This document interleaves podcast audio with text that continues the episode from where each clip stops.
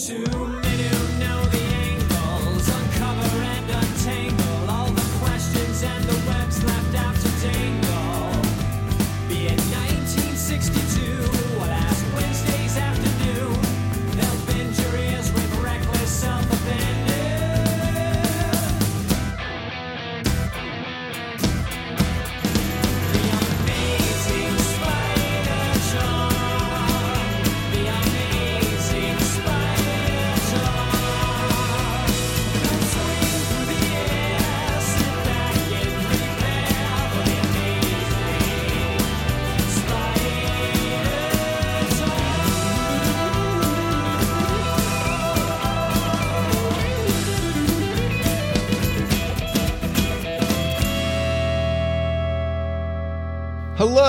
I'm mischievous Mark Ginocchio, and I own every issue of Amazing Spider-Man, including Amazing Fantasy 15. You might have heard of it, as well as the annuals, which I still think don't count.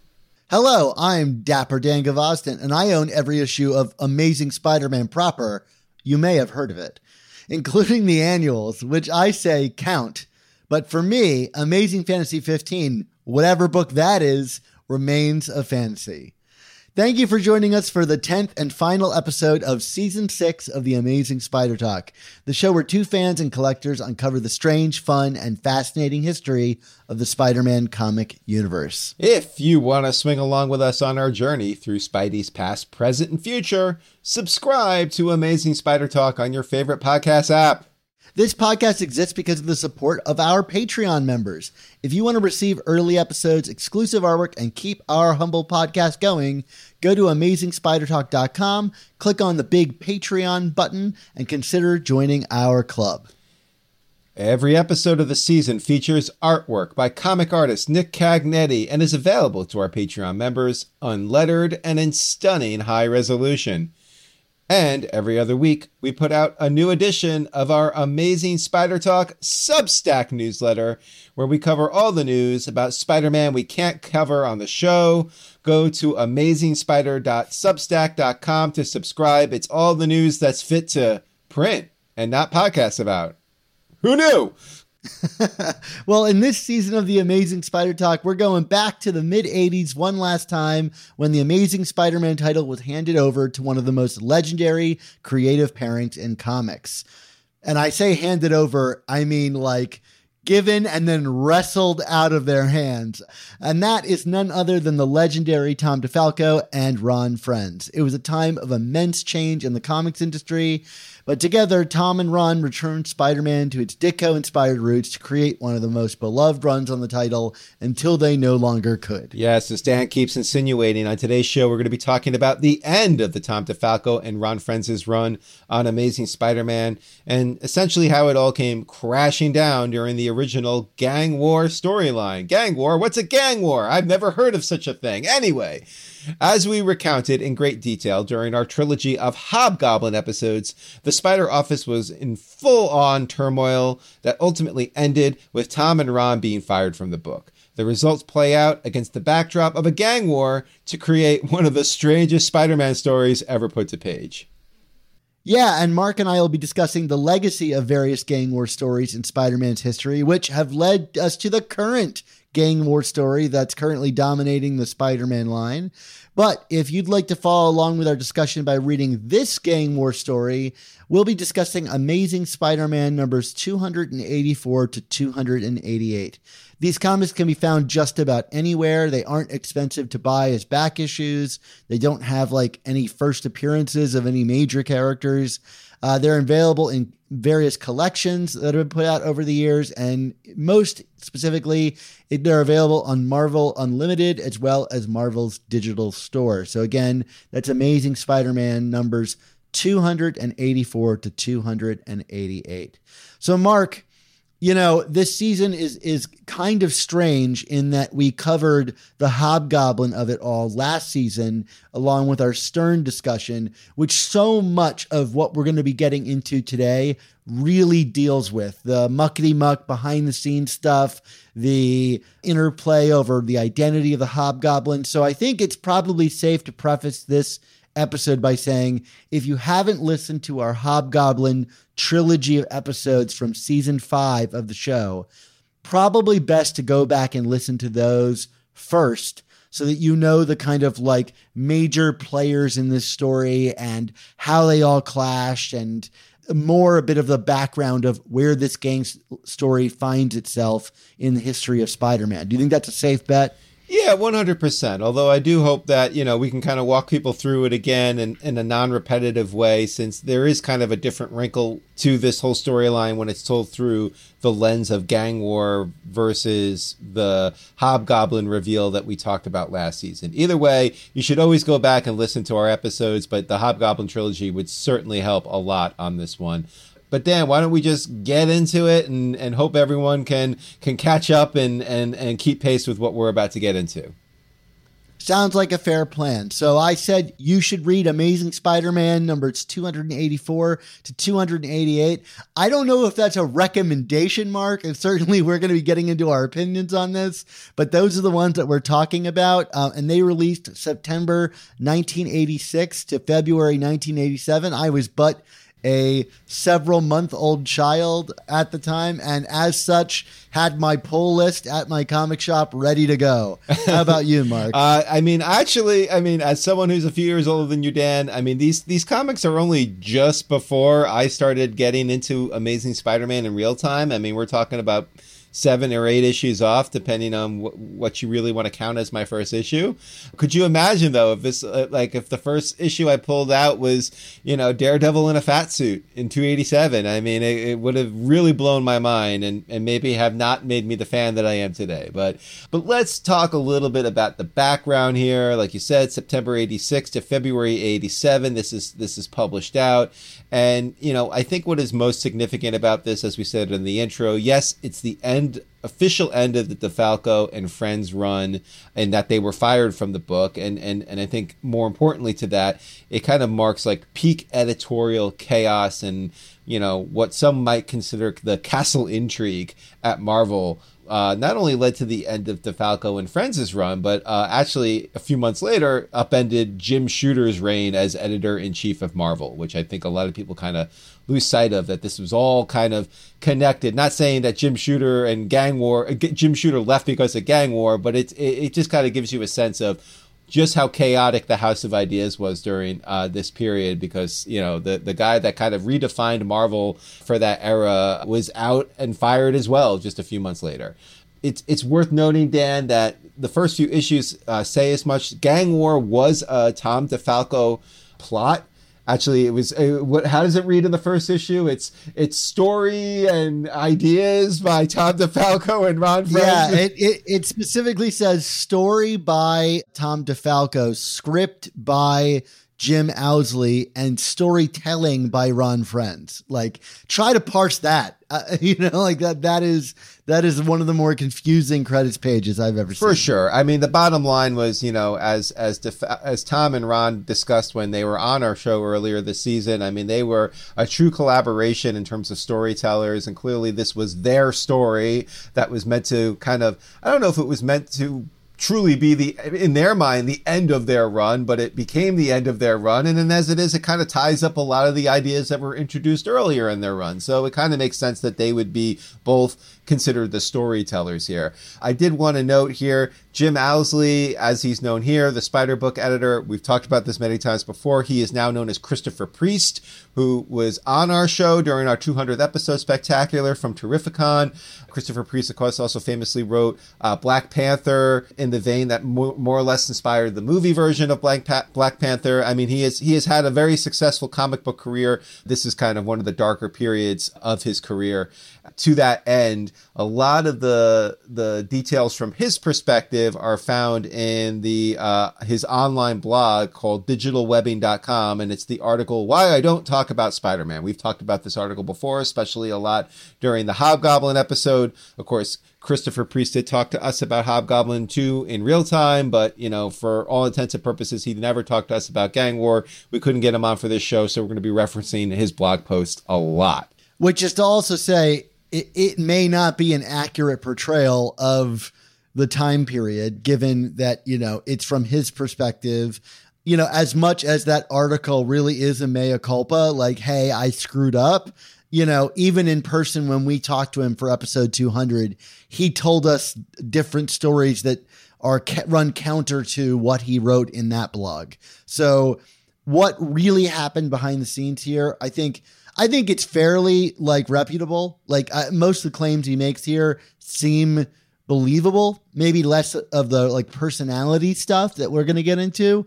The kind of broad mechanics of what was happening inside of Marvel at the time seem fairly honest and frankly brutally honest about himself from Christopher Priest slash Jim Owsley, which basically is also a, like a, a documentation of how much he clashed with DeFalco and Frenz and how apologetic he felt like that he was passing the buck that was hitting him onto them. And you know it's a really worth a read if you if you want to check it out. Again digitalwebbing.com why i don't talk about spider-man uh, but mark why don't you tell us a little bit about that working relationship For sure. And I, I would just add to that, you know, in terms of the overall veracity of, of Priest's uh, recollections here. I mean, we did not ask Tom Moran about uh, Priest during our most recent interviews with them, but certainly in past ones, uh, the topic of Christopher Priest slash Jim Owsley has come up. I, I don't get the sense that all is forgiven and uh, and people have moved on. I think there there is a, still a lot of pain and hurt involved with the players here. Just no sense that this was kind of happily resolved and that you know Priest's claims were, uh, I guess, fictitious at least in terms of how badly he admits he treated the two of them. Well, I mean, not not to pull back the curtain too much on our dealings with everybody, but that, in that 200th episode, and we've recounted this story before, we interviewed Christopher Priest, and when Ron found out that we interviewed Christopher Priest, it's probably one of the only times I've seen him. It might have been mock upset, but he did seem genuinely kind of hurt that you know we associated ourselves in some way with Christopher Priest.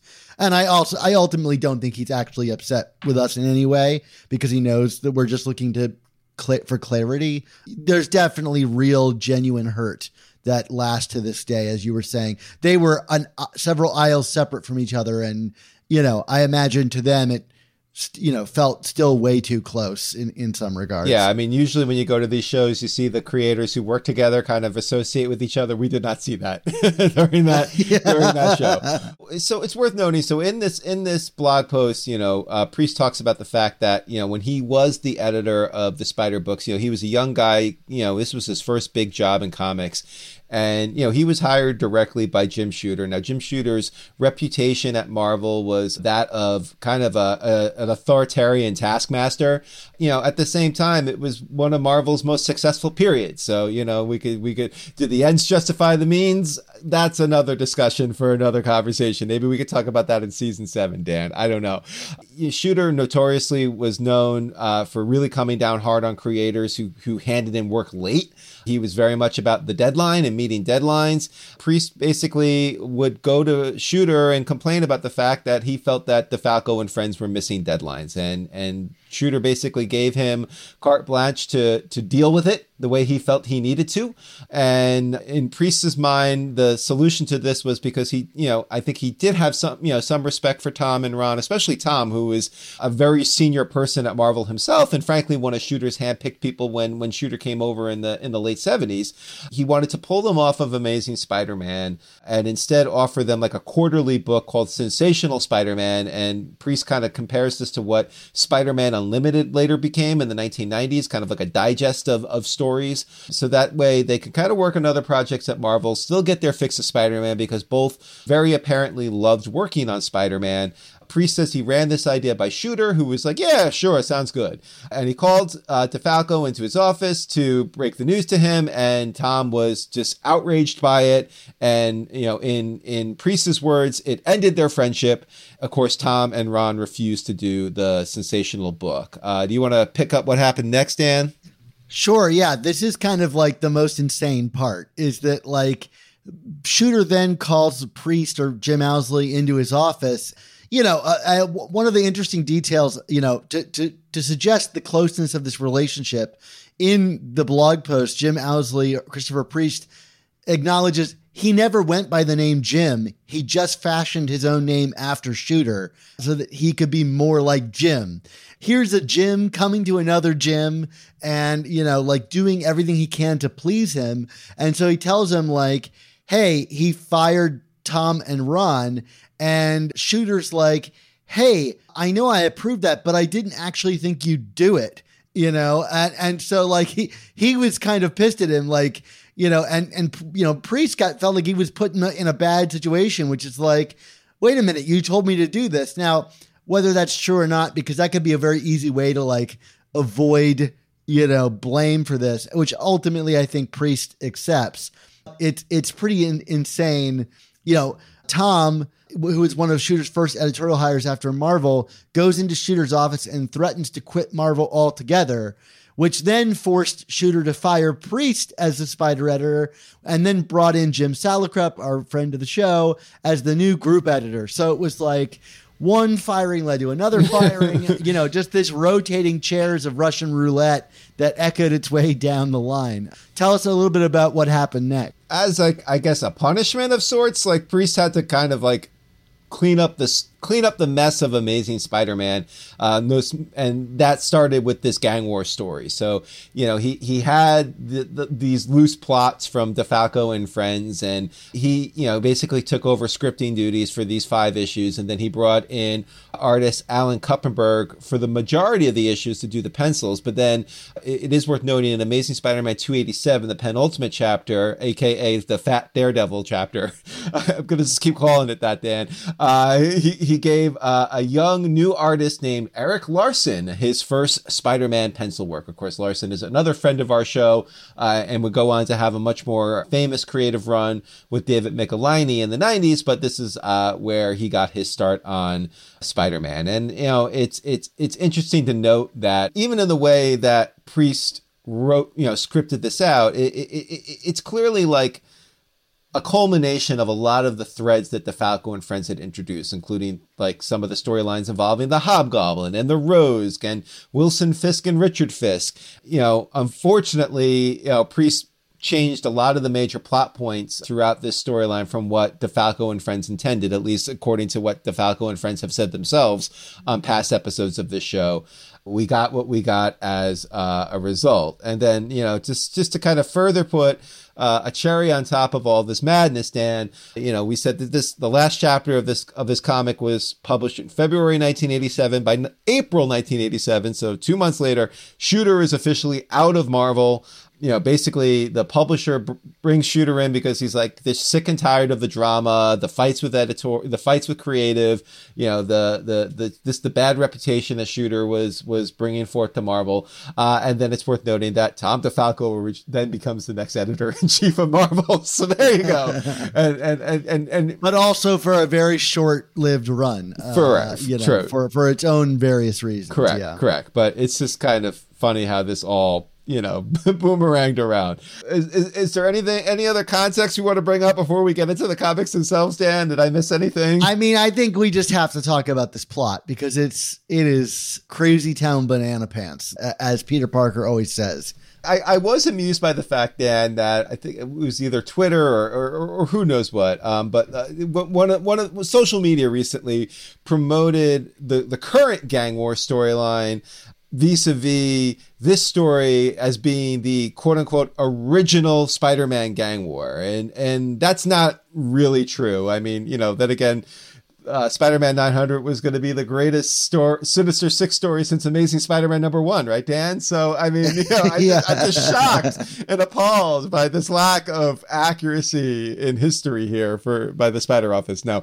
I mean, to their credit, this one is called Gang yes, War. it is. know? It is, So, it is called like, Gang War. Although I would add that Amazing Spider-Man 114, which was uh was that the second or third part of the Hammerhead Octopus War. It does have a quote on the cover referring to what's happening as a quote gang war between Doc Ock and Hammerhead, and that's the Gerry Conway, John Romita Sr. Uh, storyline, which other people consider the original Spider-Man gang war. I mean, I would actually go one further, even though it wasn't called a gang war. I'm just going to keep using quotes finger quotes. Amazing Spider-Man number 26 and 27, which is, uh, you know, one, one of the Ditko uh, collection issues that I bought was uh, Amazing Spider-Man 27. That is the Green Goblin Crime Master slash Big Man gang war. To, I consider that the first true Spider-Man gang war storyline. You know, it's it's it's warring factions of the criminal underworld and Spider-Man in the middle. That's kind of where I feel this idea had its genesis. Uh, you know, do, do you have any further uh, illustration to the, any of that, Dan? No, I think that's all very, very accurate and well said. You could maybe argue that the scale of the events that we've gotten to, but the one ongoing now and the one that we're talking about today are of a, like a measure bigger. You know, like the one in uh, you know the Ditko era is like two different gangs, if you even want to call it that. Like it's kind of mostly you know Crime Master fighting and his goons fighting against the Green Goblin singular. I don't think the Green Goblin has goons at that point. So like it's maybe a gang skirmish, you know. I mean, look, by Amazing Spider-Man 114, we've got like Hammerhead going after nuclear weapons. So, you know, like it's it's it's evolved from a gang war to like an international incident and then a supernatural incident when he comes back as a ghost. Fair enough. I, I don't disagree with that, but I also wouldn't begrudge them for saying that this is the first like official gang war in the pages of Spider-Man. Yeah, I mean, like like we said earlier, I mean, we have like there's Hammerhead and Kingpin and Rose and Hobgoblin, and there's a lot of Jack o' Lantern. There's a lot of warring factions here, and there's like kind of even factions of heroes too. And it's and you know just to kind of drive further like the scope of the story, it it, it actually ties into uh, what I would consider a far more popular and well written storyline, Born Again by Frank Miller and David Mazzucchelli.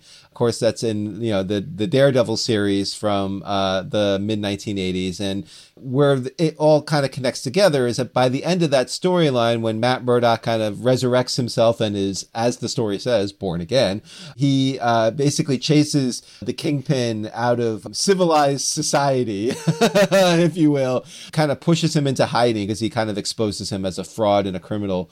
Where ASM picks up in terms of gang war is, you know, now all, you know, similar to what we have with Tombstone and Hammerhead in the current uh, comic storyline. All of these warring f- underworld factions are kind of vying for Wilson Fisk's like piece of the pie of of running New York's underworld. So that mentioning gang war and born again in the same sentence should be a crime. like, like they are not even remotely car- like uh, comparable in regards to quality. But uh, yes, it, you're right. It is a it is a sequel of sorts. I feel like. Amazing Spider-Man Gang War is like what Frank Miller would write if he wrote Born Again in like 2012 or something like. you know I mean?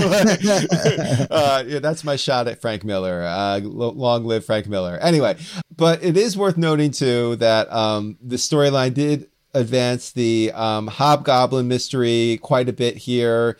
I don't know. I, I, don't know if you got a different reading from this, Dan, but like, you know, it, it's it's worth noting, as we said in our our our Hobgoblin episode last season, you know, DeFalco more or less intentionally misled Jim Owsley about the identity of the Hobgoblin because he didn't trust him and, and told him it was Ned Leeds, even though Ned Leeds was kind of being set up to be a red herring. And Red, and Richard Fisk was supposed to be the Hobgoblin, uh, aka the Kingpin's son. This storyline very pointedly looks at Ned as the Hobgoblin here. I mean, there's even let me for context the reason behind that was Ned's wife Betty Brant that that Minx was having an affair with Flash Thompson. I mean, this whole thing. I mean, and, and to be fair, this storyline was started with DeFalco and Frenz, but this whole thing, like you know, like talk about like kind of retrospectively cringy, right? The thing that makes me laugh the most about this is that she in this story is like having an affair with Flash Thompson, and then Ned goes to Peter and he's like, "I need your help. You've always been a trustworthy friend." And it's like, wait a minute, he cheated on Betty like too. Yeah, like, yeah. why would you trust this guy? Like Peter's no no better than Flash Thompson, you know. Well, that that Uh, story. but- to be fair, that storyline's been mind wiped from uh, the continuity too. Sure. Like, yeah. Well, There's that did that, not yeah. happen. Marv Wolfman didn't know what he was talking about, right? Um, but- yeah, yeah. Ned, Ned was under the Winkler device when he was saying all this because, like, I don't know what he's talking Right, about, but right. all right. But there, but there's even a scene where like Betty walks in on the hobgoblin unmasked and she faints at the sight of him, which indicates it's someone she intimately knows. Uh, also, Ned is like being like super shady with like the with the Daily Bugle. Like he's like Robbie. Robbie is all like, "Hey, where's your story?" And he's like, "I don't got it, but I got a big one. It's in Europe. I just need like a month. You know, like like just give me like I mean like it's like is this guy gambling? Like what what, what is happening here? like it's like I, I know a guy. I know a guy. Uh, and he's, he's and of course like Ned going overseas for this assignment leads to his eventual death quotation marks uh, in Spider-Man versus Wolverine, which is another pre-storyline, of course. Yeah, that that was kind of the Hobgoblin story here, and then it is important to note Roderick Kingsley shows up here after being out of the book for quite some time, like many years. And he's got a couple of brief moments here, which, you know, I imagine was meant to set up him as like the rose or like to play it out in that direction, even though like, or, or to hint at that because that was like Tom DeFalco's original plan. Who can really say? Like the way that this story is jumbled together in terms of creatives, which we haven't really covered yet, which is like Ron and Tom are out after the first issue. And, you know, th- the rest is just a mess. And so, yeah, you do get things like a random appearance of Roderick Kingsley here. It does very much point the finger at Ned being the hobgoblin. Yeah. Now, meanwhile, you know, the character that was supposed to be the Hobgoblin during the DeFalco Frenz run, Richard Fisk, uh, he's revealed as the Rose, which, like, look, like, you know, no disrespect to to Tom and Ron, you know, who actually meant to make Roderick Kingsley the Rose, which made sense too, because Kingsley was a fashion designer, and you know the Rose is like this well coiffed uh, villain who is obsessed with beauty and obviously pruning roses, as the name applies. But like, I don't necessarily, from a storyline standpoint, think making Fisk the Rose was a bad choice either, because it kind of creates this bit of like an Oedipal struggle between him and his father over warring factions of gangland territory. So I, I, you know, I, I don't necessarily ding this story for for for that per se. Do you have any thoughts on that? No, I mean, I think we talked about this with the Hines brothers when we were discussing the Rose in our villain episode. Is that like, I like the Rose a, a, as Richard Fisk. I, I think that's a cool character. Like, I don't really think Richard Fisk makes sense as the Hobgoblin. Like, uh, you know, like I don't see that kind of unhinged like uh, uh, thing. I mean, I guess you could say that's the result of the Goblin formula eventually turning him crazy, but like it's much more interesting that the Rose is Fisk than Kingsley. But like at this point, Kingsley being anybody is kind of uninteresting. It would take Stern in the '90s to make Kingsley an actually interesting character. Yes, we didn't see Fisk as a hobgoblin type character, but part of the reason, according to uh, both back issue and then interviews we've had with Tom and Ron, they they claim that they they had stuff that pointed the finger more directly at Fisk as being the hobgoblin that was quote unquote left on the cutting room floor by Owsley. So whatever. Uh, The point being, we, we will never know. I guess is the bottom line. um, but but yeah, so The the the point more so that Roger Stern is a genius for like cutting through all of this and making sense out of it. Oh, 100%. But that was that was last series, uh, last season's episode. Let's talk about the nonsensical part. But but I will say too, like in addition to not minding this reveal, like this is I, I actually think the very the very Fisk focused issue of and you know Rose focused issue was one of the better ones of this story. Do you want to talk a little bit about what that uh, storyline introduces?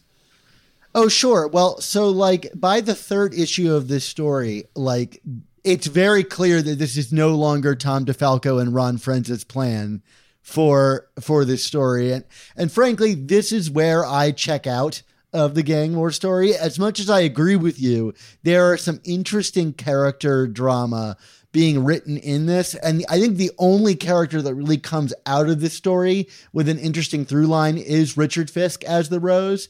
But like by part three of this book, it starts com- like focusing on a completely different story that in many ways I think isn't interested in a gang war at all. Like it's, it's it's just kind of like and this is what Richard Fisk is going through in his life. Like there's a scene where he's like in Central Park and he picks up a girl named Dina and she like spends the night with him and discovers that he's the Rose, which like I I remember reading this for the first time and going like, did I miss an issue? Like, who is this character? Why are we focusing this way? The writing style changes dramatically, which isn't to say it's not like an interesting like viewpoint into the life of like a playboy mafioso type that can is handsome and can go to the park and thinks of women as disposable in some way and you know and he's doesn't really care that she discovers his secret identity because he doesn't think much of her. Like there's something really interesting in that. Like even the reveal of the rose is just like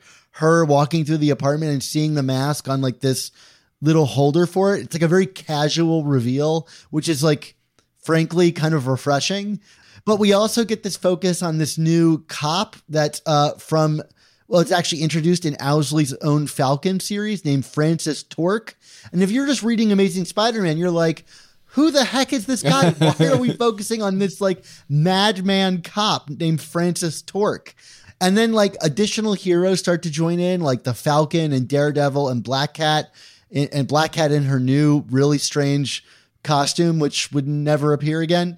It really takes a hard shift into a completely different story that is much more interested in like following up Born Again than it is in being a Spider Man gang war story. And that's where it loses me. You go from the kind of like cartoonish, fun hammerhead story, you know, of these warring gangs to something very like interested in the Fisk of it all. And as much as I find that's very interesting, it it loses me. I, I I'll admit it. This is where the story loses me every time. I'm like, what book am I reading? Gotcha. Well, you know, I know just the storyline to get your attention back on, which is this weird kind of love triangle of sorts that's uh, insinuated there. You mentioned that Felicia Hardy is back uh, in Spider Man's life after they kind of had uh, a, a separation of sorts after Peter uh, unveils his identity to her, uh, and she's like horrified to know that there's a man under that mask. The the, the closening of Peter and Mary Jane Watson that was started uh, during the DeFalco and Frenz run, that's kind of continued here. But then there's this very, you know, they're not living together, but like MJ's over a lot. And at one point, she kind of walks in on Peter and Felicia after they're spending the night together, and they kind of have, you know, MJ and Felicia kind of have this confrontation of sorts. Felicia is very like dismissive and arrogant about, which is kind of funny actually. Then Peter talks about how he loves MJ like a sister. No, that's not here. Uh, instead, he justifies. He's he's like, I feel a little bad about this, but it's not like me and MJ are exclusive or even official in any kind of way. It's just weird, Dan. Did you have any thoughts on that, or do we want to keep moving?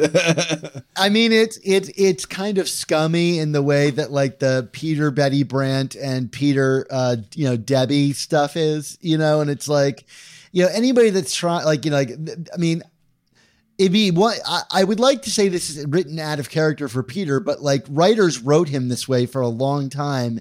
And to me, it's like a remnant of writing Peter like the like love triangle stuff is still kind of alive in the pages of this book. And maybe it's that we have like hindsight bias that like he's about to get married to Mary Jane in very short time. So for him to act this way is really kind of like yuck. And I know we talked about this with, you know, Brad and Lisa on our Mary Jane uh, episode this season, but like put this one in the cap of like these creators were not prepared to marry him off. I mean, Owsley Priest has gone on the record saying that he thinks the pairing of the two as a married couple was the worst idea ever, at least when he wrote that blog entry we referred to earlier in 2002. Whatever, that's 21 years ago. That opinion can drink now, but like I doubt he cha- I doubt he changed his opinion on that. And writing like this in the pages of this book only further underlines that whether you agree with him or disagree with him. In terms of other conflicts of, of familiar characters that the storyline, uh, I don't want to say introduce, but uh, advance. Uh, we kind of had an obligatory Spider-Man versus Punisher storyline, which also you know included Punisher wanting to like blow everyone up with a bazooka in at one part, which was just absurd, but you know very on brand for the Punisher. Um, Spider-Man being like, "Whoa, okay, no bazookas, man." I mean, I, I actually liked this. I, I'm not. I'm not trying to be like a revisionist history, Dan, and coming across like I actually like the story, but I did like the Spider-Man Punisher part of this whole thing. I don't know. Do, do you ha- did you have any opinion on it or no? I think it's fine. I think it's weird coming on the heels of like the Sin Eater story that like Punisher finds a way to fit in here. I, I do think the moralizing of this comic is like all over the place. Moments later, as you'll uh, you can detail for us, Spider Man tries to like kill Kingpin, and you know, and it's like, wait a minute, like uh, yeah, it's not very different than what Punisher was trying to do. Right, but then Daredevil um, inter interferes with it. You know, this is this is one of the first significant Spider-Man Daredevil interactions since their tensions flared during the death of Jean DeWolff. It's also worth noting that, like you know, at the end of that, they they reveal their identities to each other, and man, Daredevil just loves to leverage the fact that he knows who Spider-Man Oh, is Like, constantly. I mean, it's just like, hey, hey, Pete, you know, like showing up at his house, like, what's Daredevil doing here, Pete? Uh, uh, you know, like it's it's bizarre, man, and and it's also like in terms of the moralizing, it's all over the place because yeah, Daredevil, you know, similar to Jean DeWolff, stops Spider-Man from going too far with Kingpin, but then like there's this whole like the final chapters of this uh, storyline kind of involve like Spider-Man being like, we got to bring Kingpin to justice. This guy's a criminal, and Daredevil is like, yeah, or do we need to bring him back and let him kind of run the underworld just to keep everyone else in check? And it, it, it it's this really like kind of downer nihilistic view of superhero where like Spider-Man kind of comes across as the naive do-gooder uh, who's constantly, you know, I, I think the analogy is Lucy in the football with Charlie Brown, you know, like like he like all these other heroes are just like, you know, playing off of Spider-Man's naivete and and pulling the football away from him every time he's about to like apprehend a real criminal, all under the guise of like, hey, we need these bad guys to exist to just kind of keep order in the world. And I mean, you know, there's there might be some truth to that, but man, that is just like a depressing view of a superhero comic, in my opinion. Yeah, it makes them into kind of like custodians of the status quo in, in a way. And, you know, we're getting some of that in, you know, the Zeb Wells run right now with like Spider Man, like kind of keeping a close eye on Tombstone, but I don't think it's handled with nearly the deftness of, of Wells's pen in the beginning of his run. And like, boy, does like Matt Murdock's opinion of Kingpin really stand apart from his opinion of Kingpin in Born Again you know, if this is going to be a follow up to that. Well, yeah, I mean, like, like let it be said that in Born Again, you know, the superior story too. Fisk like destroys Murdock's life, and it's it's it's meant to be very dramatic, very traumatic for for Matt, and you know, like that storyline is about him coming all the way back from the dead. You know, the dead being his just his his character and his his moralizing and his his will to be a hero. I mean, like I always think of that wonderful image of Daredevil in the fire, uh, you know, kind of emerging from the flames that you know in the in the costume in the flesh, and it's just like this most powerful, one of the most powerful visuals in comic book history, I would call it. You know, all because of his desire to get revenge on the kingpin and then it's just like by the time you know a few months later we're in amazing spider-man matt's just like nah you know whatever he can he can he can do it it's fine yeah it's okay. I, I had insurance on that house. Yeah, Uh, yeah. I, I, I'm I'm I'm doing okay. Um, Yeah, yeah. So pretty wild stuff, uh, Mark. We're going to talk more about our thoughts on this storyline and its legacy, but uh, after a break here. But if people want to jump in the conversation, why don't you tell us about where they can do so? Yeah, you bet, Dan. Well, hundreds of listeners like you hang out in our community of Spider Man fans on Slack. The amazing Spider Slack community is absolutely free to join, and you can jump into active conversations with awesome people about collecting, conventions, movies, new comics, old comics, and more. Dan, what the heck is happening in the Slack this week? Well, Mark, like this episode suggests, it's all about gang war. You know, gang war on the podcast, but gang war in the reviews, gang war in the Slack. And uh, everybody has just been really fired up about, uh, dare I say it, Mark, uh, the incredible quality of the ongoing gang, gang war storyline. You know, as much as we may suggest this first gang war wasn't that great. This new one is really living up to the potential, and um, everybody's just having a great time theorizing about it in there and discussing the ins and outs and throwing up the map over and over again and. Uh, you know, pitting different gangs against each other. So, if you are hyped about this Spider Man event for this year, the first one I think to really deliver in quite some time. I mean, maybe I'm just hyper fixating on how bad Dark Web was. Come hop into our Slack and uh, join in the conversation. There's a link in the description of this episode that you'll click on. It'll let you sign up in less than a minute. Give it a name, your email, and boom, you are in the Slack and and joining us in conversation. Uh, so, speaking of conversation, Mark, let's get back to talking about the first quote unquote gang war in the pages of Spider Man. I mean, we said we are going to talk about our thoughts on the storyline and its legacy. I mean, gang wars are something that seem to be evergreen in the pages of Spider Man, whether it's labeled as gang war proper or not. We've got a bunch, we've had a bunch of them uh, over the years, but let's talk about this one and then talk about gang wars generally.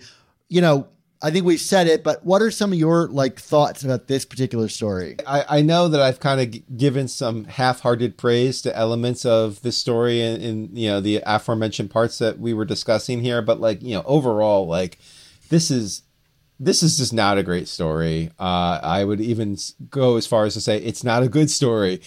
You know, I don't. I wouldn't even say that it gets a ton of notoriety or attention, although like like you said, it, it it is considered, I think, because of the scope of it, one of the first big, like, all encompassing gang war stories. So, like, it, it, it gets a nod for that. But, like, it's also worth noting that so much of this, even putting aside, like, some of the individual writing and artistic flaws of it, it, it, it, it just feels very irrelevant and unimportant in retrospect because, like, you know, A, a lot of it, like, played out you know against the original creator's wishes you know like you know say what you will about whether you know like do do creators have ownership over certain storyline elements? You know certainly i'm sure zeb wells is doing things differently than nick spencer intended with some of his creations and on and on and on. I mean you know that's part of the the, the game but i mean like this was a tom defalco ron frenz plot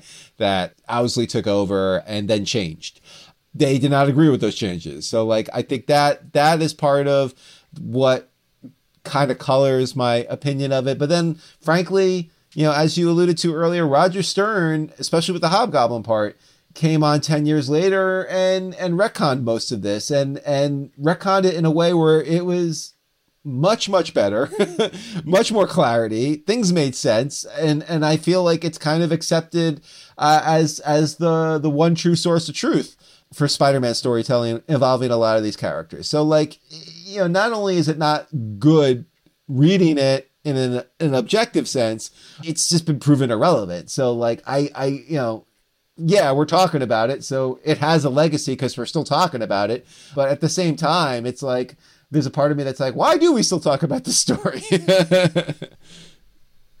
I, I think it's the reason we still talk about it is because the promise is there. Like, especially as set up by those early Ditko issues, which is like Spider Man works really well in a grounded, you know, scenario going up against like regular thugs and and mobsters and stuff. Like it's an exciting place to be, you know. And you mix a couple supervillains in, you know, I think even about the end of Superior with all the Goblin Nation stuff and you know all the different gangs there like and and even all the way back to master planner and the gang that that otto has like there's ways to like both make it grounded and incorporate villainy and uh, include New York, which you know is a very distinct location for Spider-Man. Like the promise of a gang war is ever present, you know, and so people want to return to this. And as this was the quote unquote first one, it retained some kind of like license to being the first. But I think that's honestly all the memory people have for it. I don't think any of the beats of the story, as you said, are, which were retconned, most of them have any kind of lasting power in the minds of Spider-Man readers.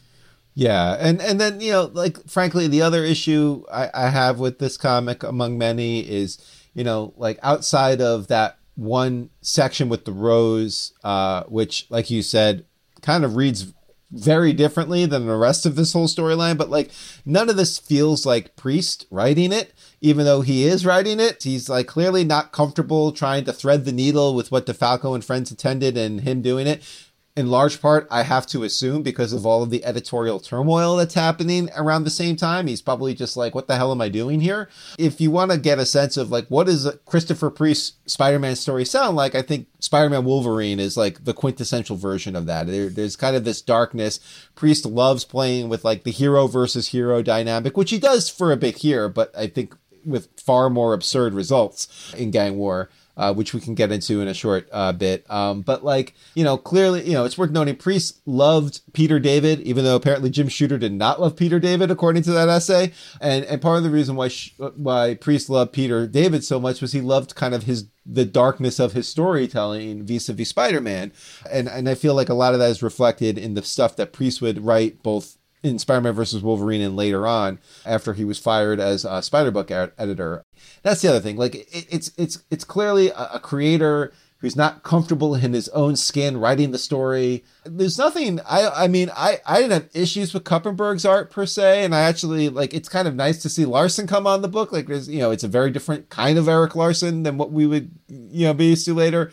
But like I feel like Kupperberg and Larsen to a large degree are, are, are kind of aping Frenz here. So it doesn't feel like a, a, a visual uh, departure that much. But like, I don't know, like the story's just all over the place. He's trying to, you know, Priest is trying to write Hoo Ha DeFalco, can't do it. And you just get this like tonal mess of a story. Yeah, I mean, I think for me that most comes out during the Daredevil stuff. I mean, we've made we've made mention of like fat suit Daredevil, you know, which like uh, I'm sure I'll I'm I'm gonna let you elucidate because I know it's like a favorite, like you know, thing to beat up on your part. But like, as silly as that is, and you'll detail that in a moment, it comes after like pages and pages of like heavy moralizing from Daredevil and Peter and uh, and like a series of like scenes. The whole scene of Fat Suit Daredevil is built on the idea of Peter being an idiot who's easily tricked, and we, the audience, knowing that he's being tricked. And so it really keeps you at an arm's distance from Peter, who I would say also is horribly miswritten uh, you know, uh, uh, you know, going back to like Peter David's story and our complaints about about um, the death of Jean DeWolff, I think it continues here to an even more absurd degree. But okay, Mark, you got to talk about Fat Suit Daredevil because you know it's going to be on the cover with Nick Cagnetti's artwork for this, this episode. Like, like let's really promote this moment for what it is, Mark. I mean, am I am I going to Gen X if I just do like a "get in my bellies" joke here or something? I mean, because that's it's it's is that Gen X? I I, I don't even know. I, that I, might be millennial. Yeah, but yeah, Austin Powers might be millennial at this point. But anyway, yeah. So so for storyline purposes, what's happening here is as as you allude to, like Daredevil is like basically playing Peter as a complete moron uh, throughout this entire storyline. And uh, they know that Spider Man is gunning for Kingpin here because he feels like if he could just neutralize the Kingpin, he can, like, basically end the gang war. Like, you know, like they're all fighting over Kingpin, so I'm going to take. I'm going to take him out.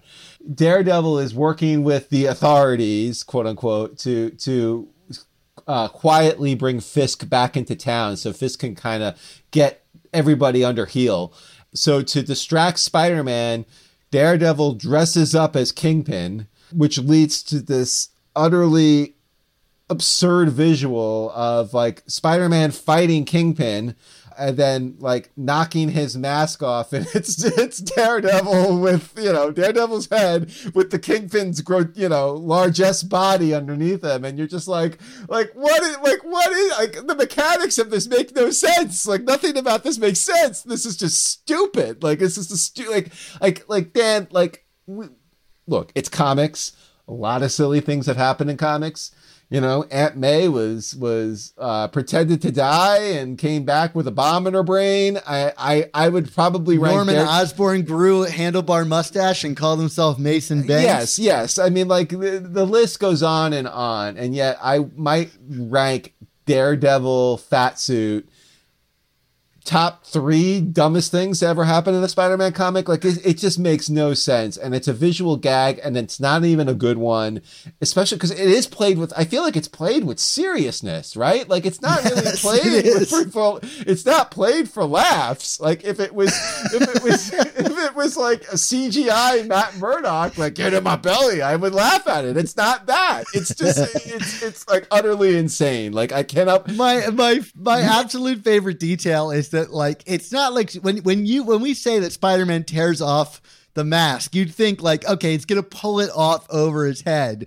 But no, he like digs into his face and removes his face Yeah. like like face off style. Yes. And inside of the face is Daredevil wear Matt Murdock wearing his Daredevil mask. Yes. So he's wearing a mask inside of I mean, it is so absurd. It- like like if you haven't seen this image, like I'm sure on the YouTube version it's on screen right now. But like if if you're listening to the podcast, do yourself a favor and Google fat suit Daredevil. Like it it, it will it will deliver on the promise of the laugh that was not intended. Because you're right, Mark. It is played with dead seriousness.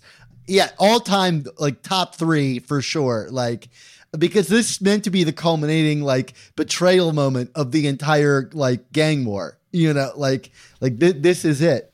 I, I don't want to necessarily use this moment to kind of like bring up like modern complaints about Spider-Man, but I, I like let me just say right here, Dan, like there are a lot of people out there that kind of refer and and are reverential about this era of Spider-Man comics It's like the glory days of of of of Spider-Man, which is true to a certain degree with certain stories.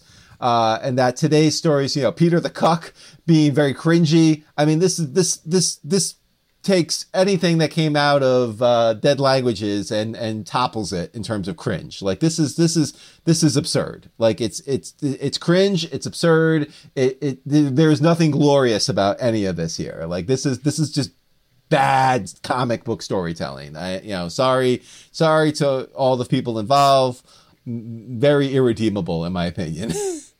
Well, time has a way of erasing bad stories and letting us just remember the good ones. You know, uh, which is to say, like, let let me like weighing in on my thoughts on this. Let me like praise something about it, which is I said that the Rose storyline was pretty good. He has this kind of interesting like subplot about like how you know he doesn't want to get his hands dirty in all of this, right? He'll send his minions out to do all these things, but ultimately he's really not like physically hurting people himself. He's really going after his father and the whole Vanessa Fisk of it all. But there is a moment where the gang war is riling up and Richard Fisk as the Rose finds himself caught up in the activities of the gang war and he is kind of cornered and has to use a firearm and ends up killing a man. I think the way that that scene is staged visually is really brilliant and beautiful and is a really interesting moment for that character. You know, it's a moment that has no history to back it up because we only just found out about like any any characteristics of the Rose in these pages, but within the story that Priest is writing, I do think the rich like the Richard Fisk, you know, fall from grace in both his own eyes and his father's eyes and Vanessa's eyes is really interesting in that he has taken a life of a young policeman. And so I, I find that really interesting and, and the one real redeeming moment for this story that I otherwise like. I think this is one of my least favorite Spider Man stories ever. I'm probably a little bit biased in that, like, I hold up the Ron Frenz, Tom DeFalco run as a real, like, sweet spot for my enjoyment of Spider-Man. So to see it so like like kneecapped in what should have been like a really proud moment for them, uh, like you know a big like epic Spider-Man story, unlike what they had been doing or been allowed to do up to this point. Not to say they didn't have great stories, but like this was a really one leveraging their love of Spider-Man and his supporting cast and all the stories that they had been working on for the entire run to culminate in here. And I feel just as angry about it as I do like looking at like something like Dead Languages, where I have to assume like the Kamala Khan stuff was not the top choice of Zeb Wells to put it in the book. Like you've got a defining story that suddenly has to meet other needs. It's much worse here because they were kicked off the book. I, I that makes me mad. But I like when I read it, the problem with it like is when I read it, it doesn't feel like it's interested in gang war. What it feels like is an expression of inner office politics hitting the page, and it feels like angry Jim Owsley, Christopher Priest going, Ha, you're gone. Let me fix all the things that I thought were wrong about the book in short order. And so, like, it feels like such a one, 180. I don't know that there's very many places in the pages of Amazing Spider Man comics where it really truly feels like someone going, like like not saying yes and just going no i'm going to do things my way. That's what really stands out to me is so ugly here. Like the forced character introductions of all these other side characters that find their way into the book not only does it feel like disruptive to the narrative you're reading you're like why who are these people? Why am i caring about them? It really like knowing their history with jim owsley it's like it just feels gross and I just don't enjoy reading the story. I I, I feel icky reading this story. I, I I don't know any other way to put it. I feel very much the same. I mean, like you know, me me going on and on about Fat Suit Daredevil is just in my own way trying to. I don't. Want, I don't want to say bring levity to this, but just kind of like you know, even putting aside like the the the moral reasons to dislike this story that you just so masterfully said. I mean, like just within the books themselves it's just there's just some terrible storytelling elements so like you know if if you have your poetry dan yeah. i'll have my fat suit daredevil there you that's go. what there you're, you you're saying yeah well, no, I was just gonna say like if if if if Priest thought if Priest thought like he was making things better in doing this, which I think he did, like I would I would just want to check that with him. I mean, you know, again, he was very gracious in talking to us, so I don't want to make it sound like we're burning a bridge or anything, but like you know, like I I wouldn't necessarily be proud of uh, some of this the way things came about, not because of how he treated Tom and Ron, but just because it's just not great storytelling. He would t- he would tell much better stories on Black Panther. How about we put it like that? I mean, I think he would tell better stories on Spider Man versus Wolverine. yeah, no, we talked about how much we like that story, and um, and and I would say like I don't think that he would entirely disagree with us you know like uh, if you read that blog entry it, it it does read like someone who is truly apologetic for who they were at the time well well also i think like really illuminating situations i think we've all been in which is when you have a boss that is breathing down your neck sometimes that gets passed on to people below you you know like i think it's a very common working situation that where of like a toxic work culture that finds its way into everyone's lap. Yeah, and and and frankly, like you know, I think you just hit on, I think the larger thing at hand here that we really don't talk a lot about throughout this season, and you know, obviously.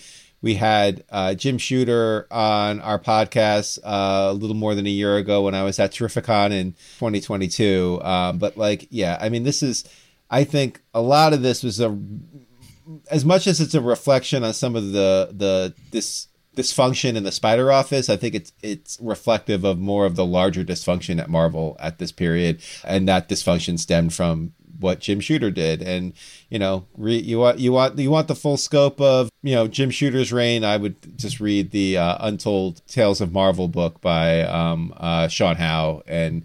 I, I, think that book kind of illuminates it masterfully. Uh, Dan, do we want to talk a little bit about kind of the legacies of gang wars as a whole um and and kind of their place in the spider-man mythos like uh, you know just kind of get off the get off the dourness here Sure. Yeah. Yeah. I mean, I, I talked about it a little bit earlier, which is like, I think the promise of a gang war is ever present in the pages of Spider Man. And frankly, I think a lot of people like have been begging for a long time for Spider Man to move more back towards the street level affairs.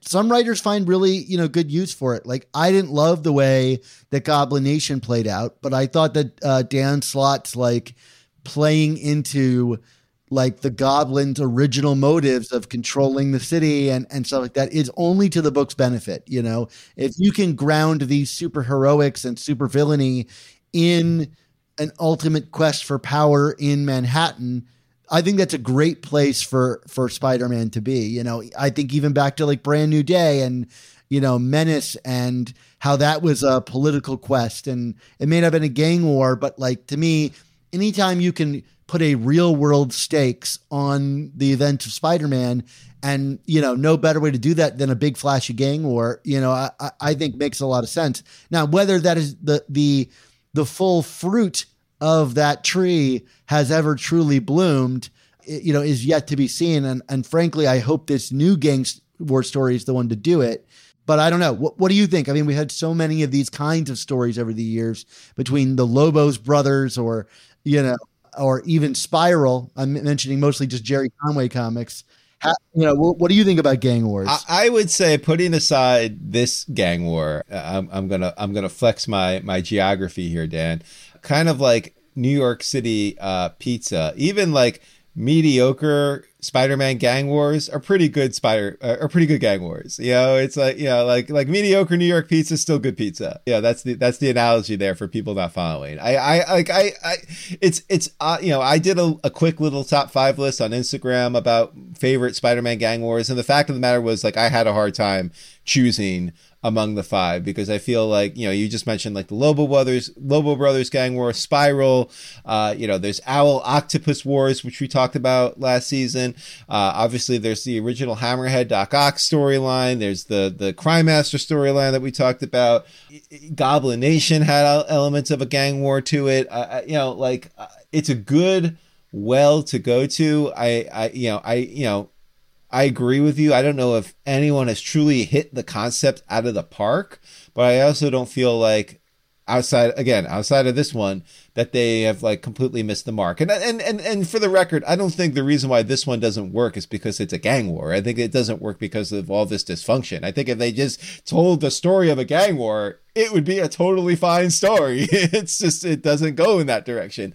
What do you what do you want out of a good gang war story the seeds of it are kind of coming to fruition in our current one, which is like I love the idea of kind of like you know a city in chaos, you know, pe- you know blood on the streets, you know, victims both high uh, high stakes and low stakes involved. I, I think that's important. Like I, I think that's part of it too. It's like this idea of like okay these these different criminal elements are warring so what? So like you gotta you gotta apply some stakes to it. So like you know sure maybe maybe having hammerhead pursue nuclear weapons is a little, you know the stakes are a little skewed. Aunt may's nuclear weapons right. let's be clear. Yeah fair yes.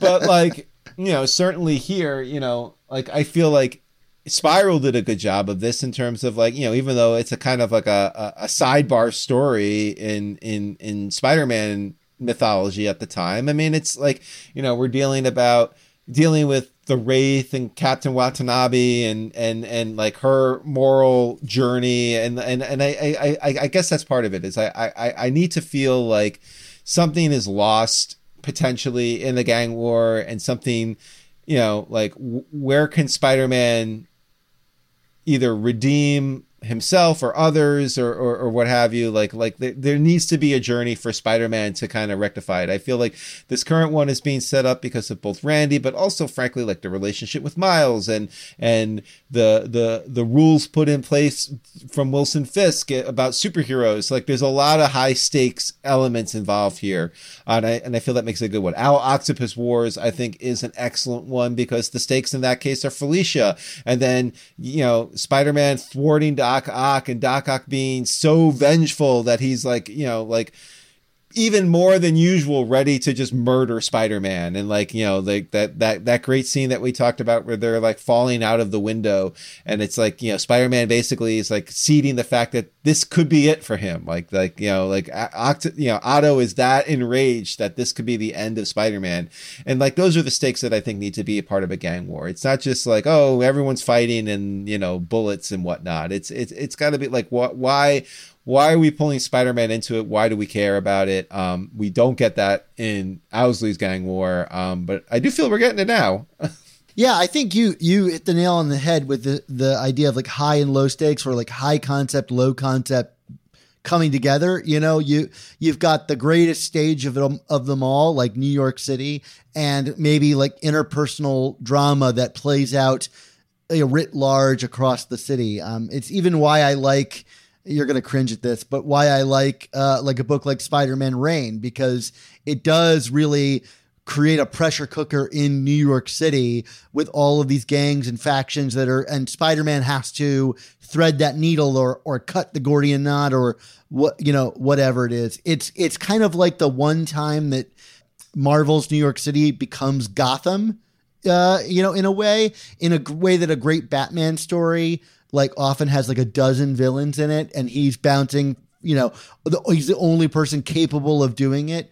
You know, Spider Man is maybe less capable uh, uh, in in that regard, and so I think it allows it to be like murkier and grayer and in in the Spider-Man thing and there's a real potential there for like him to kind of become Batman of a sort and and be the guy that can solve it in some way uh, whatever that is and push him up against the wall and you you're right to mention Spiral and how it really uh, you know it, there is a that large scale but it really is the war for Wraith's heart.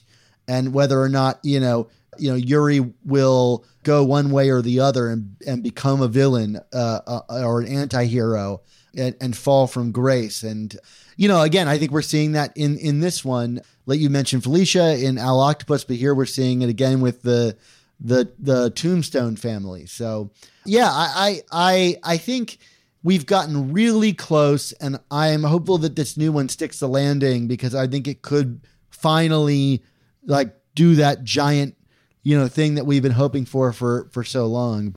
I'm always up for a gang war, Mark. All right. Well, anything else you want to say about this, or do we want to do we want to end our season on a high note? I think I think it's time to go out strong, uh, and by that I'm saying that I've secretly been the rose the entire time. Oh my goodness! And I I am Hammerhead, except it's shiny head, uh, although not as shiny as yours. But uh, And, you know, I, I take great care in making sure my bald head is very shiny. Aw, love you, Dan. All right, well, it's that time. Time for all good things to come to an end, including the season.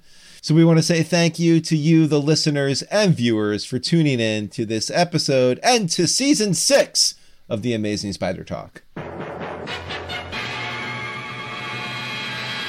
Can you believe it, Mark? We pulled one off in less than six months. Uh, this is a, this is a record for us. Thanks everybody for listening to to the season. We uh, put a lot of hard work into the season, and uh, uh, we've been hearing good things from you guys. That's been rolling out. So we hope you en- en- enjoyed the ending. And as always, if you enjoyed this season or anything that Mark and I do, a lot of hard work goes into putting these shows together, and we can only do it because of listener support on our Patreon. So for only $3.99 a month, you can help support our show's existence while getting early episodes, including new Amazing Spider Man reviews the same week they release, exclusive artwork like the one you see on this very episode with Fat Suit Daredevil and a ton of other bonuses. I mean, come on, you want to get that Nick Cagnetti fat suit Daredevil artwork. Uh, so, again, thank you to everyone who already supports us in the work that Mark and I do. To download our earliest episodes, including interviews with legendary creators like Tom DeFalco, Ron Frenz, Jim Shooter, and heck, even Christopher Priest, also known as Jim Owsley, and many more, subscribe to our amazing Spider Talk Back Issues podcast on Apple Podcasts. Yeah, this podcast was edited by Rick Coste. The video version of this show is available on YouTube and was edited by Alex Galucki. Our artwork comes handcrafted by artists Ron Frenz, Sal Buscema, and Nick Cagnetti. Our theme songs were produced by Ryland Bojack, Tony Thaxton, and Spider-Maj. And our animated intro was created and performed by Josh Sutton.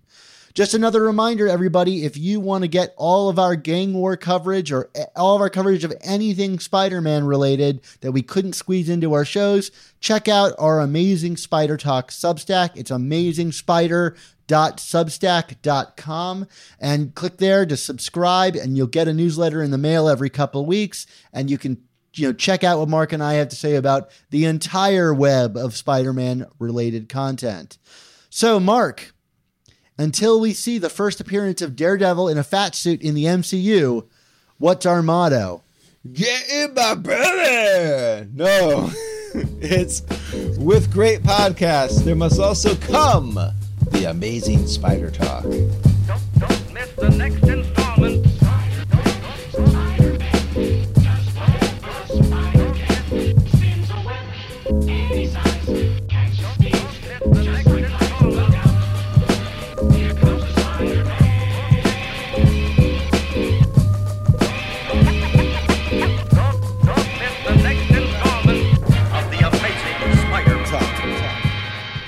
The more I think about it, the more I want to see that, especially if Vincent D'Onofrio like, gives the performance he did in Men in Black. Like there's a bug inside of his body, except this time it's Daredevil, and he just is like demanding sugar water. I I, I want to see that sugar water. I'm Daredevil. Terrible, Dan, but yeah, I'm in.